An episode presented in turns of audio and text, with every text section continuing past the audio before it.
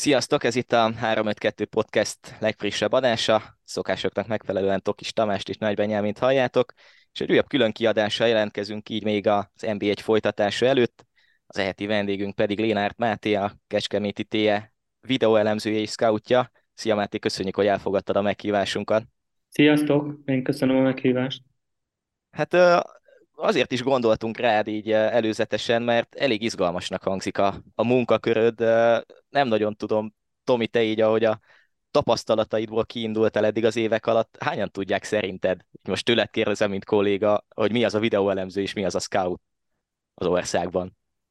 Hát talán a scoutot jobban tudják, ugye az amolyan játékos megfigyelő, aki megfigyeli mondjuk a játékosokat, játékosokat, akit szeretne majd a klub szerződtetni. A videóelemző pedig, aki a ellenfélből készül fel, vagy éppen a saját csapatával foglalkozik. Szerintem a, egyébként a videóelemző munka az egy sokkal mélyebb feladatkör, így első blikre, mint a scout. Persze a scoutnak is különböző feladatai vannak. Szerintem mind a kettő poszt nagyon fontos, és talán nincs eléggé előtérben Magyarországon. Tehát itt nagyon sok mindenről beszélünk, mm. minden héten itt a 3-5-2-ben, de más műsorokban is, vagy akár cikkekben is, de nagyon sokszor itt dicsérjük, például pont a Kecskemétnél Szabó István munkáját, de én igyekszem kiemelni minden egyes uh, ilyen megszólalásnál, hogy azért nem csak Szabó Istvánt kell dicsérni, hanem például úgy kompletten a Kecskeméti stábot, illetve a klubvezetést, és ugyanúgy el lehet mondani ezt bármelyik csapatnál is, hogy itt nem csak a vezetőedző, vagy a tulajdonos, vagy az, aki eh, fizeti a játékosokat, az végez nagyon jó munkát, hanem a, hanem a háttérben azok a stábtagok, akik eh, legalább ugyanakkor a eh, mértékű felkészülést csinálnak egy-egy mérkőzésre, vagy egy-egy bajnokságra. Máté, te ezt hogy látod? Egyrészt mi a videóelemző és mi a scout? Tom jól összefoglalta-e, vagy azért egy picit finomítasz egy-két dolgon? Hát igen, ez két különböző szakma, úgymond, vagy hogy mondjam, de akkor kezdjük a, kezdjük a scoutinggal. A scoutingnak a, a scoutingnak a fő része nálunk a játékos megfigyelés. Mi nálunk vannak bizonyos szempontok, kritériumok, amit a sportigazgató Tótákossal és a vezetőedző Szabó Istvánnal mi felállítottunk, vagyis ők felállítottak, és nekem ezek a kritériumok alapján kell az adott játékost megfigyelni, ugyanúgy, mint fizikai adottságilag, mint taktikai szempontból, és az ez az egyik fő fontos dolog, hogy azoknak a kritériumoknak első körbe megfeleljen az a játékos. Hogyan csöppentél bele ebbe a szakmába? Milyen szakot vagy, vagy képzéseket kellett elvégezned ehhez? Legelőször még a Centersport Paunok Péter által volt egy több éve, de azóta is folyamatosan megy egy ilyen scout képzés, alap és pro, és én ott kezdtem el ezt az alapot a Péter által szervezett tanfolyamon, ahol Olaszországból jöttek két híres scout, akik nagyon érdekes és tényfeltáró előadásokat tartottak, ez körülbelül négy-öt éve lehetett, hogy akkor még Magyarországon szinte alig volt scouting, és véleményem szerint már akkor nagyon fontos volt ez, de akkor még nagyon sok magyar klubnál nem volt ilyen, csak a top kluboknál volt, de NB1, NB2-es szinten véleményem szerint nem volt megfelelő ráfordítás rá. Utána azt ott elkezdtem, ott elvégeztem mind a két tanfolyamot, és utána jött ez a kecskeméti lehetőség. Talán a te szerepköröd egy picit ilyen szempontból különlegesebb vagy érdekesebb, ugye te egyszerre vagy videóelemző és scout is. Ez gyakori egyébként itthon, vagy Európában, vagy, vagy inkább egyedinek számít? Hát véleményem szerint egyedileg számít, de mi amikor elkezdtük ezt az egész építkezést még az MB3-ban, akkor is úgymond Szabó Istvánon kívül ez a stáb volt, és véleményem szerint ezért is tartunk itt, ahol persze Szabó Istvánnak köszön, nagyon sokat köszönhetünk, hogy maga a stáb MB3-ba, MB2-be és MB1-be is ugyanaz a szakmai stáb van.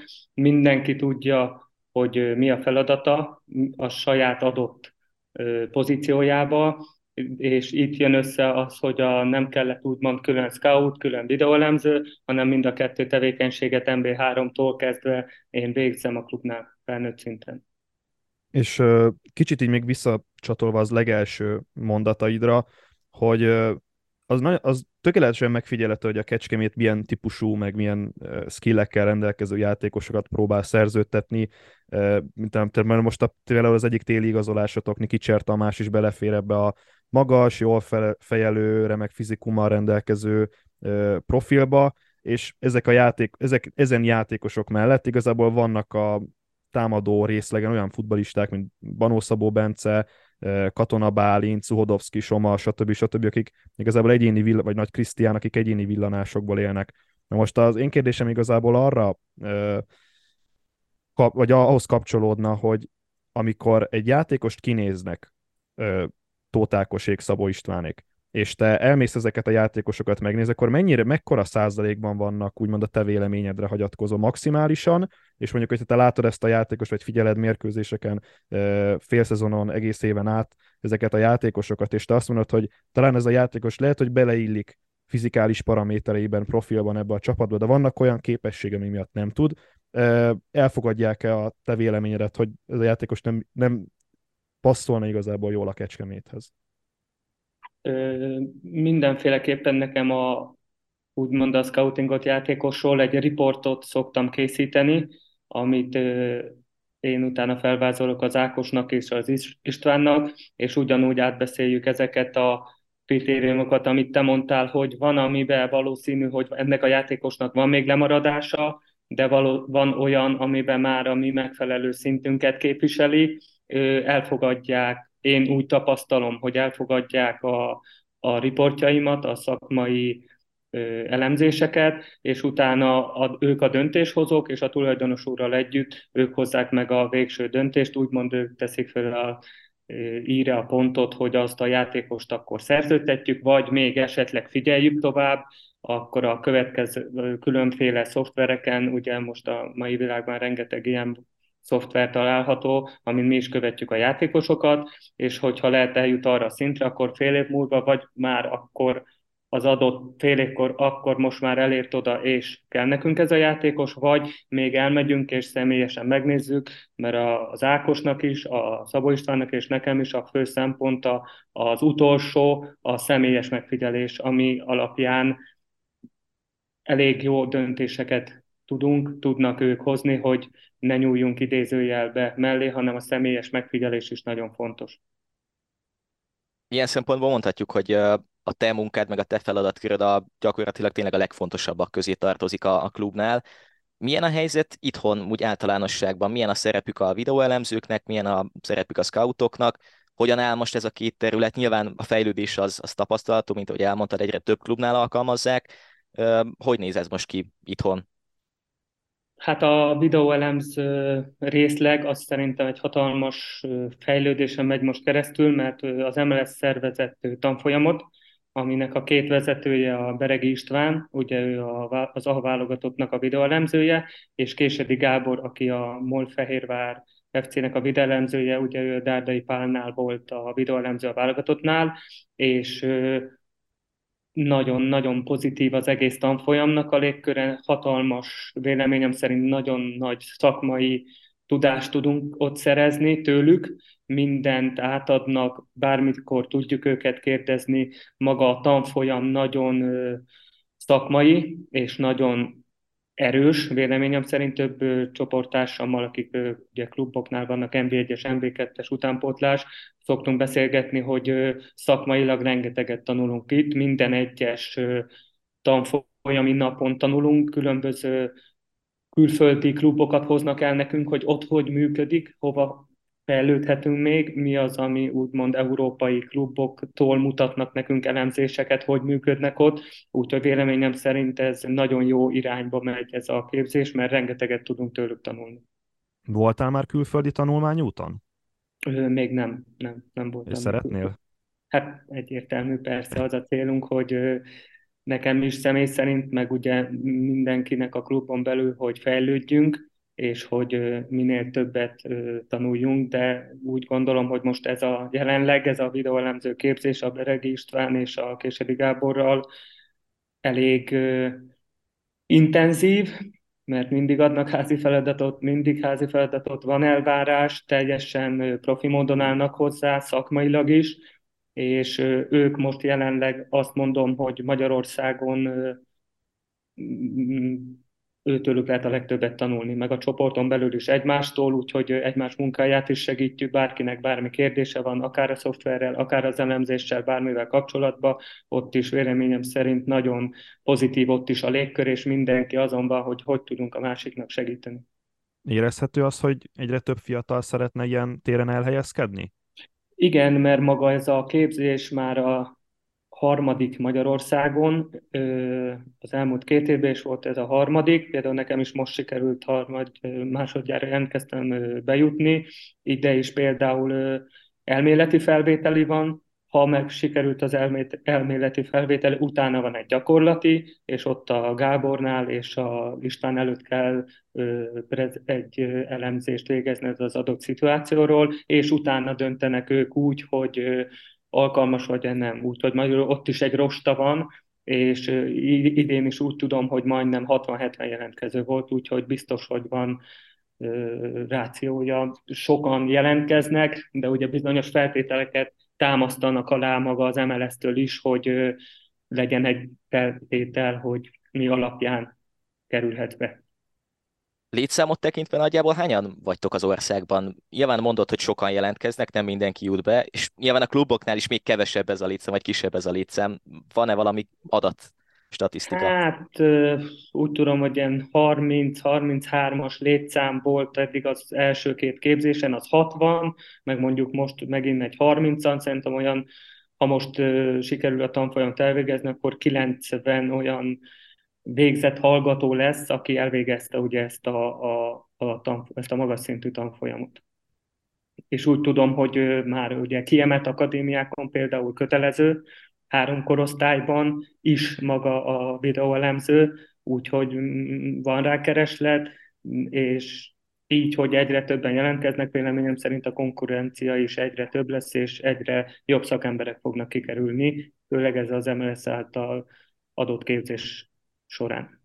A te videóelemzési munkád az ilyen komplex, tehát te nem csak a Kecskemét játékával, vagy mondjuk az ellenfelekből való felkészülése foglalkozol, hanem ugyanúgy a pontrugások elemzésével? Igen, ez is, ahogy Szabó Istvánnal mi összekerültünk, leültünk legelőször még a tavalyi év elején, amikor csatlakozott hozzánk, és átbeszéltük, hogy milyen elvek, vagy mi alapján, az, mi az ő elképzelése, mi az ő elvei, és milyen elvek alapján dolgozzunk. Ott is teljesen már az első perctől fogva a véleményem szerint egy síkon járt az agyunk, és azóta azon úgy dolgozunk, ahogy ő kéri, ahogy az elveink vannak, ugyanúgy a saját csapat elemzésénél, ugyanúgy az ellenfél elemzésénél is megvannak azok a bizonyos szempontok, amik nekünk fontosak, ezek a fő vonalak, és azon kívül még, ha egy adott saját meccsen is megvan, hogy pluszba ő mit kér, mi az, ami mérkőzés után az utóelemzéskor neki fontos, akkor azt is kivesszük, vagy ugyanúgy egy ellenfélnél, ha van valami bármi specifikus dolog, azt is pluszba hozzá szoktuk tenni, hogy ez az adott csapatra ez a jellemző, stb. stb. Ez már ilyen specifikus dolgok.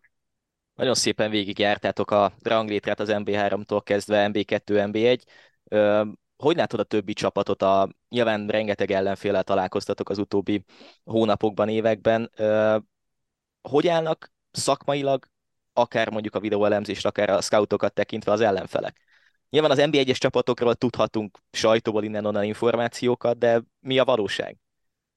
Hát, szintén ezt én nem tudom, véleményem szerint NB1-ben már mindenhol van videóelemző és scouting, ö, kell is, ez a saját magánvéleményem. MB2-ben is van, elég sok helyen, ugye a tanfolyamon nagyon sok MB2-es kollégával találkozok, ott is van MB3-ba is véleményem szerint van, de arról sajnos én nem tudok annyit. Amikor mi ott voltunk MB3-ba, akkor nekünk kellett, nekünk fontos volt ez, hogy a játékosokat rávilágítsuk azokra, hogy késztények elé állítsuk őket, hogy szembesül vele, hogy ez meg ez meg ez a dolog történt, akár MB3-ba is, hiába két osztálya lentebb, de biztos vagyok benne, hogy ez is kellett ahhoz, hogy akkor elinduljunk felfelé.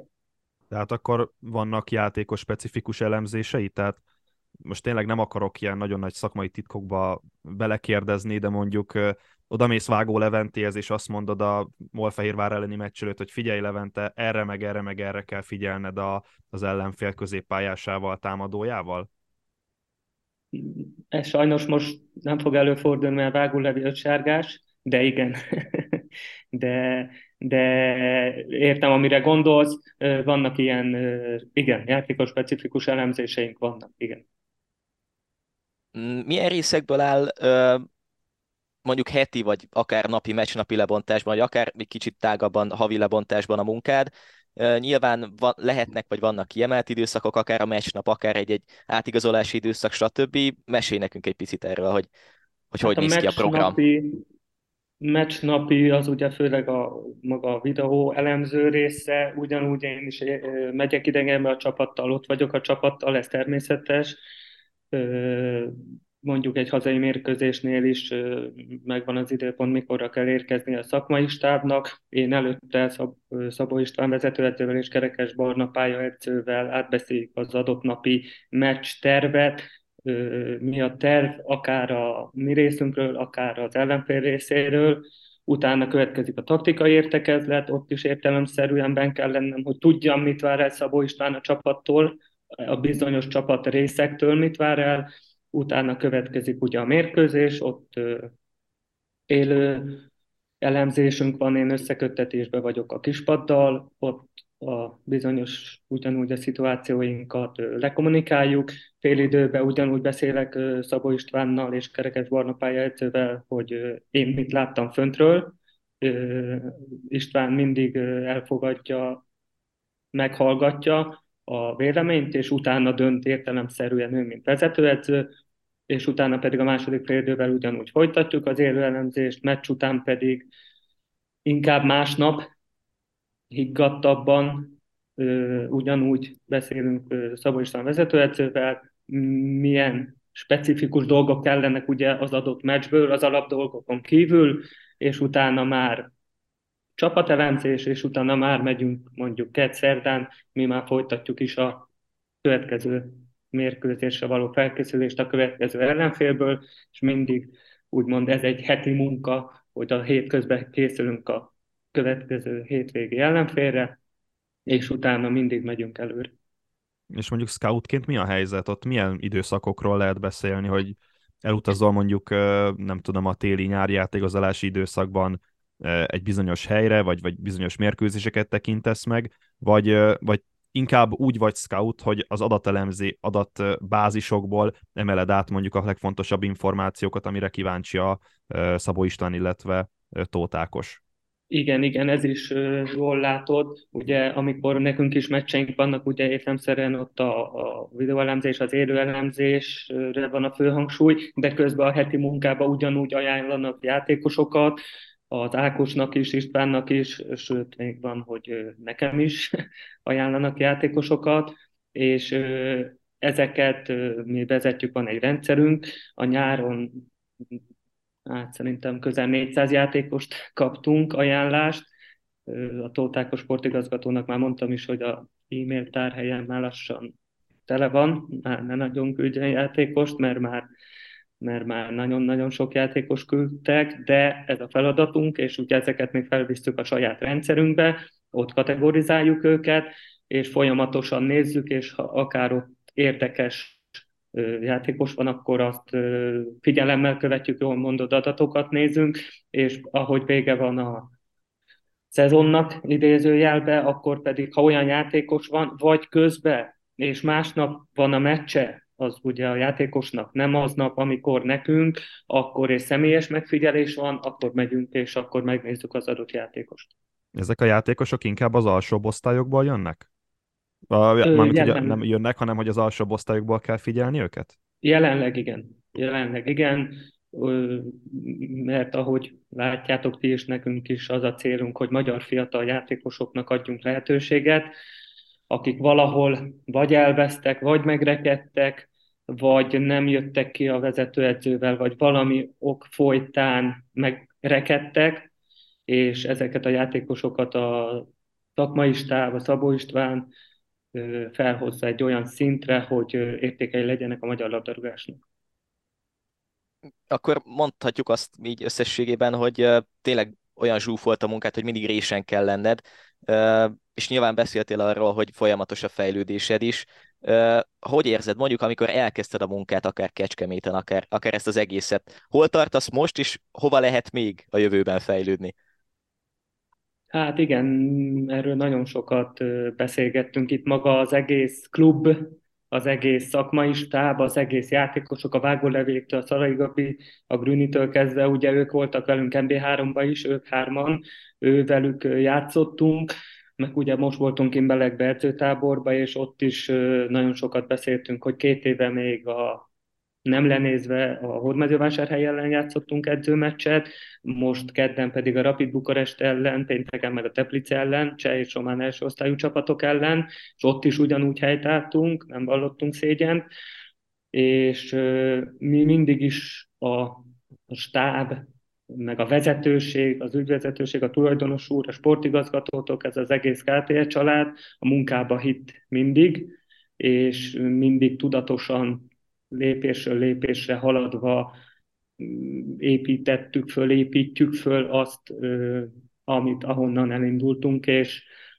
mi se tudjuk még, hogy úgymond mi a vége, de csak a tudatos munka, munka munkával és a megfelelő anyagi háttér, megfelelő tulajdonosi háttér, a megfelelő szakmai stáb, ennek köszönhető az véleményem szerint, hogy három év alatt szinte majdnem három, de két osztályt sikerült ugranunk.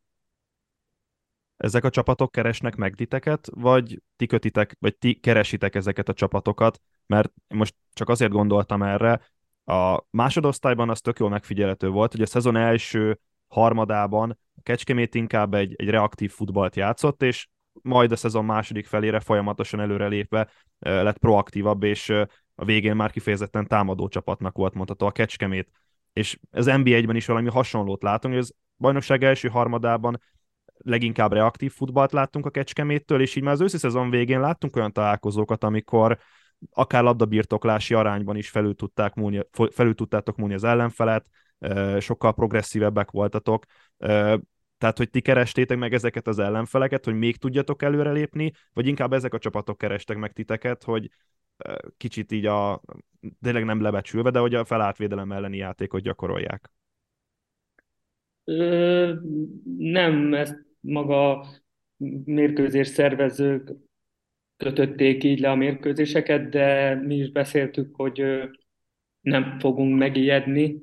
Egy Magdeburgtól, egy Bundesliga kettes csapat, akár egy negyedik Rapid Bukarest, Román első osztály Teplice, cseh első osztályú csapattól, mert őtőlük van mit tanulnunk, van hova fejlődni. Itt jöhetnek ki a hibák, itt is kijöttek a hibák, rengeteget elemeztünk az edzőtáborba, és véleményünk szerint nagyon hasznos volt, és köszönjük az ügyvezetésnek, meg a tulajdonosi körnek, hogy lehetőséget adtak, hogy tíz napot belegbe készüljünk, mert tényleg megfelelő körülmények, pályák, ellenfelek, és itt jönnek ugye az ellenfelek, hogy őtőlük tudtunk mit tanulni, és kijöttek, jobb csapatok ellen kijöttek a hibák, amit te is kérdeztél. A, amit mondtál, hogy a szezon első fele ugyanez volt, hogy a, a, még a másodosztályra visszatérve ott is meg kellett ismernünk a közeget. Ugye MB3-ból jöttünk, nem ismerted a közeget, nem tudtad, tudtuk nagyjából MB2 milyen, ugye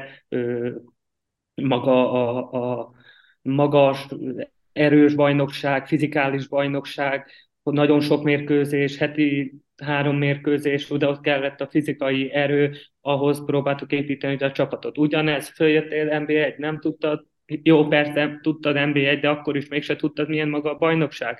Ezért is volt, hogy most is a félévi elemzés során kimutatható volt, hogy ahogy a első fél évben ahogy te nagyon jól mondtad, hogy a labdabirtoklásunk kevesebb volt, de ahogy haladtunk előre, ahogy elhitték a játékosok, hogy ők itt vannak, ez MB1, hogy ők is MB1-es labdarúgók, a hit a fejekbe, ahogy ők is elhitték, hogy itt most már tényleg NB1-esek vagyunk, ahogy te mondtad, úgy növekedtek jól a számok, és úgy volt a labdabirtoklás, több volt a labdabirtoklásunk, és ez fordult meg a végére, hogy úgymond megismertük a bajnokságot, vagy, vagy a srácok elhitték, hogy, hogy a többi NB1-es játékos is ugyanolyan NB1-es játékos, mint ők.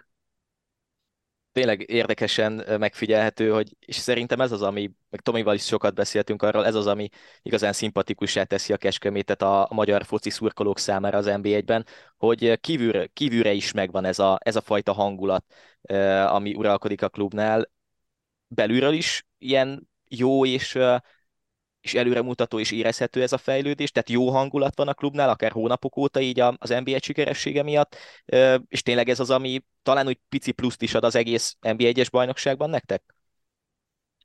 Véleményem szerint teljes mértékben, mert amint mondtam, már egy nagy család vagyunk, mint mindenki, mert amikor hullámvölgy volt, vagy nem úgy ment, akkor is csak pozitívan, mindenki előre tekintett, pozitívan minél hamarabb kijöjj egy bizonyos gödörből, ugyanúgy, ahogy a, a szakmai stáb egymás között is, hogy pozitív légkör, hogy nem az, hogy itt baj van, stb., hanem csak pozitívan előre dolgozni kell, meg kell csinálni azt a munkát, amit előírtak, elvégeztünk, és ugyanúgy, ahogy a Szabó István is jelezte, akár a születésnapok, akár a, a bármi, a portásnak karácsonykor ajándékot adtunk, megvendégeltük, úgyhogy maga ez az egész, egész klub egy nagy család, lehet ez már nagyon sokszor elmondtuk, de mindenki, akik új játékosok jönnek, most is az edzőtáborba, akik csatlakoztak új játékosok, ők is mondták, hogy,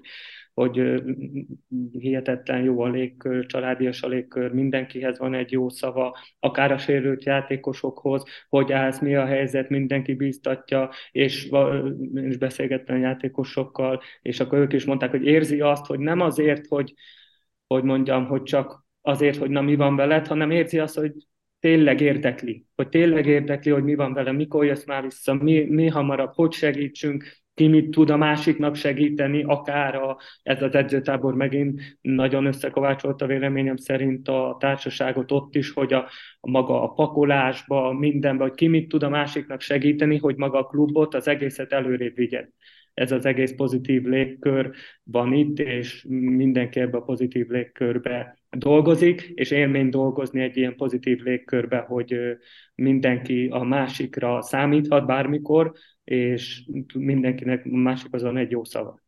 És ebben a Kecskemét családban neked kivel van a legközelebbi kapcsolatod?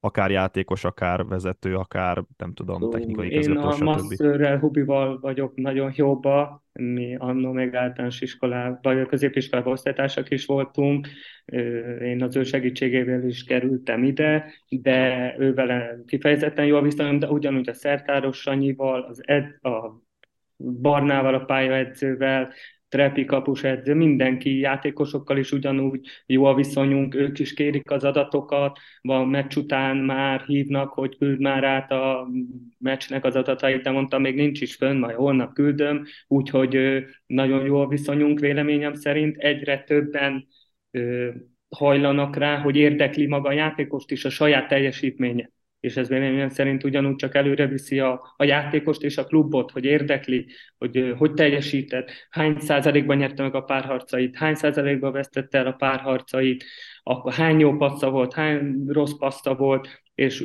őt is érdekli, és ezzel együtt előre viszi az egészet, hogy ő is javítani akar rajta, ugyanúgy, hogy a videós anyagot küldjem neki a meccsről, hogy hogy szerepelt, hogy ment bele a párharcokba, stb. stb. edzőtáborba, már ahogy vége volt a meccsnek, már kérték a felvételt, hogy nézzék meg, hogy volt, mit hibázott, ő maga úgy, hogy teljesen jól működik a játékosokkal és a kommunikáció. És bármikor szükségük van bármire, akár adatokra, akár videós anyagra, bármikor rendelkezésre állok, és amikor kell nekik szólnak, és csak így tudunk előrelépni, hogyha ők is akarják, ők is megkapják azt az anyagot, és azból fejlődnek ők is az új játékosok, akik akár mondjuk nyáron érkeztek, akár most télen, ők is abszolút alkalmazkodni tudnak ehhez a rendszerhez. Tehát te is azt látod, vagy azt érzed rajtuk, hogy, hogy szeretnék ezt a tudást, szeretnék azt, hogy te is segíts nekik, abszolút beleívódtak ebbe a környezetbe, hogy ilyen nagyon csúnyán fogalmazzak? Biztos vagyok benne, hogy beleívódtak, mert például már a Niki Csertomi már Teplice meccs felvételét elkérte. Úgyhogy erre igen a válaszom, és elég gyorsan beivódott ő is.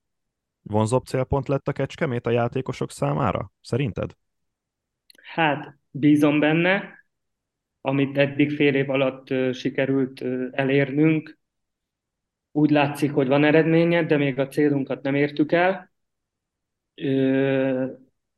És bízok benne, hogy a jövő nyári átigazolási időszakban még vonzóbb lesz Kecskemét az NB1-es labdarúgók számára.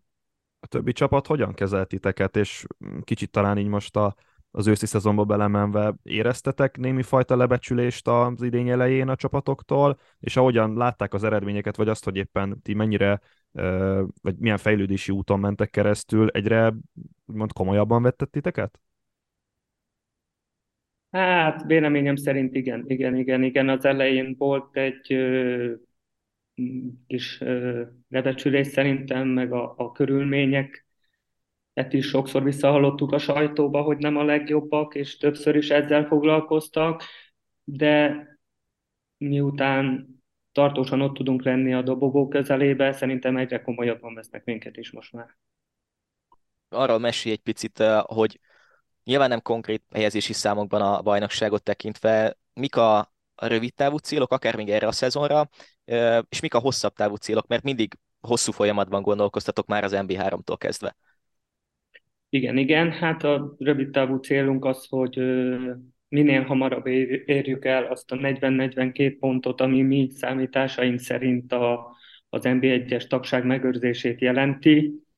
Ameddig más célunk van, akkor biztos, hogy kiestünk. Ameddig nem ez a cél, hogy ez a 40-42 pontot szerezzük meg, addig, addig nem lehet más kérdés, és ahogy elértük ezt a célt, akkor kell összeülni újra a vezetőségnek, szakmai stábnak, hogy mi a következő cél. Az adott bajnokságban, hogyha ezt elértük, mondok valamit március végére, április közepére, akkor új célokat kitűzni mindig is az új célokat kitűzni, és utána azokat sikerül megvalósítani, de most a leges-leges-legelső célunk az a 40-42 pont, hogy a jövőre is Kecskeméten nb 1 labdarúgás legyen, utána pedig középtávú és hosszú távú célokat pedig azt a szakmai stáb és a tulajdonosi tulajdonos úr fogja véleményem szerint meghatározni, hogy ők mit látnak a közeljövőben, de most a leges-leges-legelső célunk, és azért dolgozunk, hogy jövőre is Kecskeméten NB1-es labdarúgás legyen. Máté, szerintem köszönjük szépen ezt a tartalmas beszélgetést. Nagyjából kiveséztünk mindent, amit szerettünk volna. Nem tudom, Tomi, maradt-e még benned valamilyen kérdés? Bennem semmi, én, én nagyon elégedett vagyok, és, és köszönjük még egyszer a rendelkezésünkre álltál. Kicsit olyan volt, mint amikor a hagymának minden egyes ilyen, ilyen szeretét húzzuk le, hogy egyre, egyre mélyebben mentünk bele a, a kecskeméti csodának a, a, a, kisebb szeretébe. És hát mit is kívánhatnánk nektek? Hasonlóan sikeres folytatást, és hasonlóan jó szakmai munkát a tavaszra is, és majd hosszabb távon is. Nagyon szépen köszönjük a csapat nevében is. Úgyhogy köszönjük a mai adást, köszönjük, hogy hallgattatok minket, és majd jövő héten is tartsatok velünk. Kezdődik a bajnokság, kezdődik az NB1, úgyhogy addig is nézzetek sok focit, és hallgassátok a 352 podcastet. Sziasztok! Sziasztok!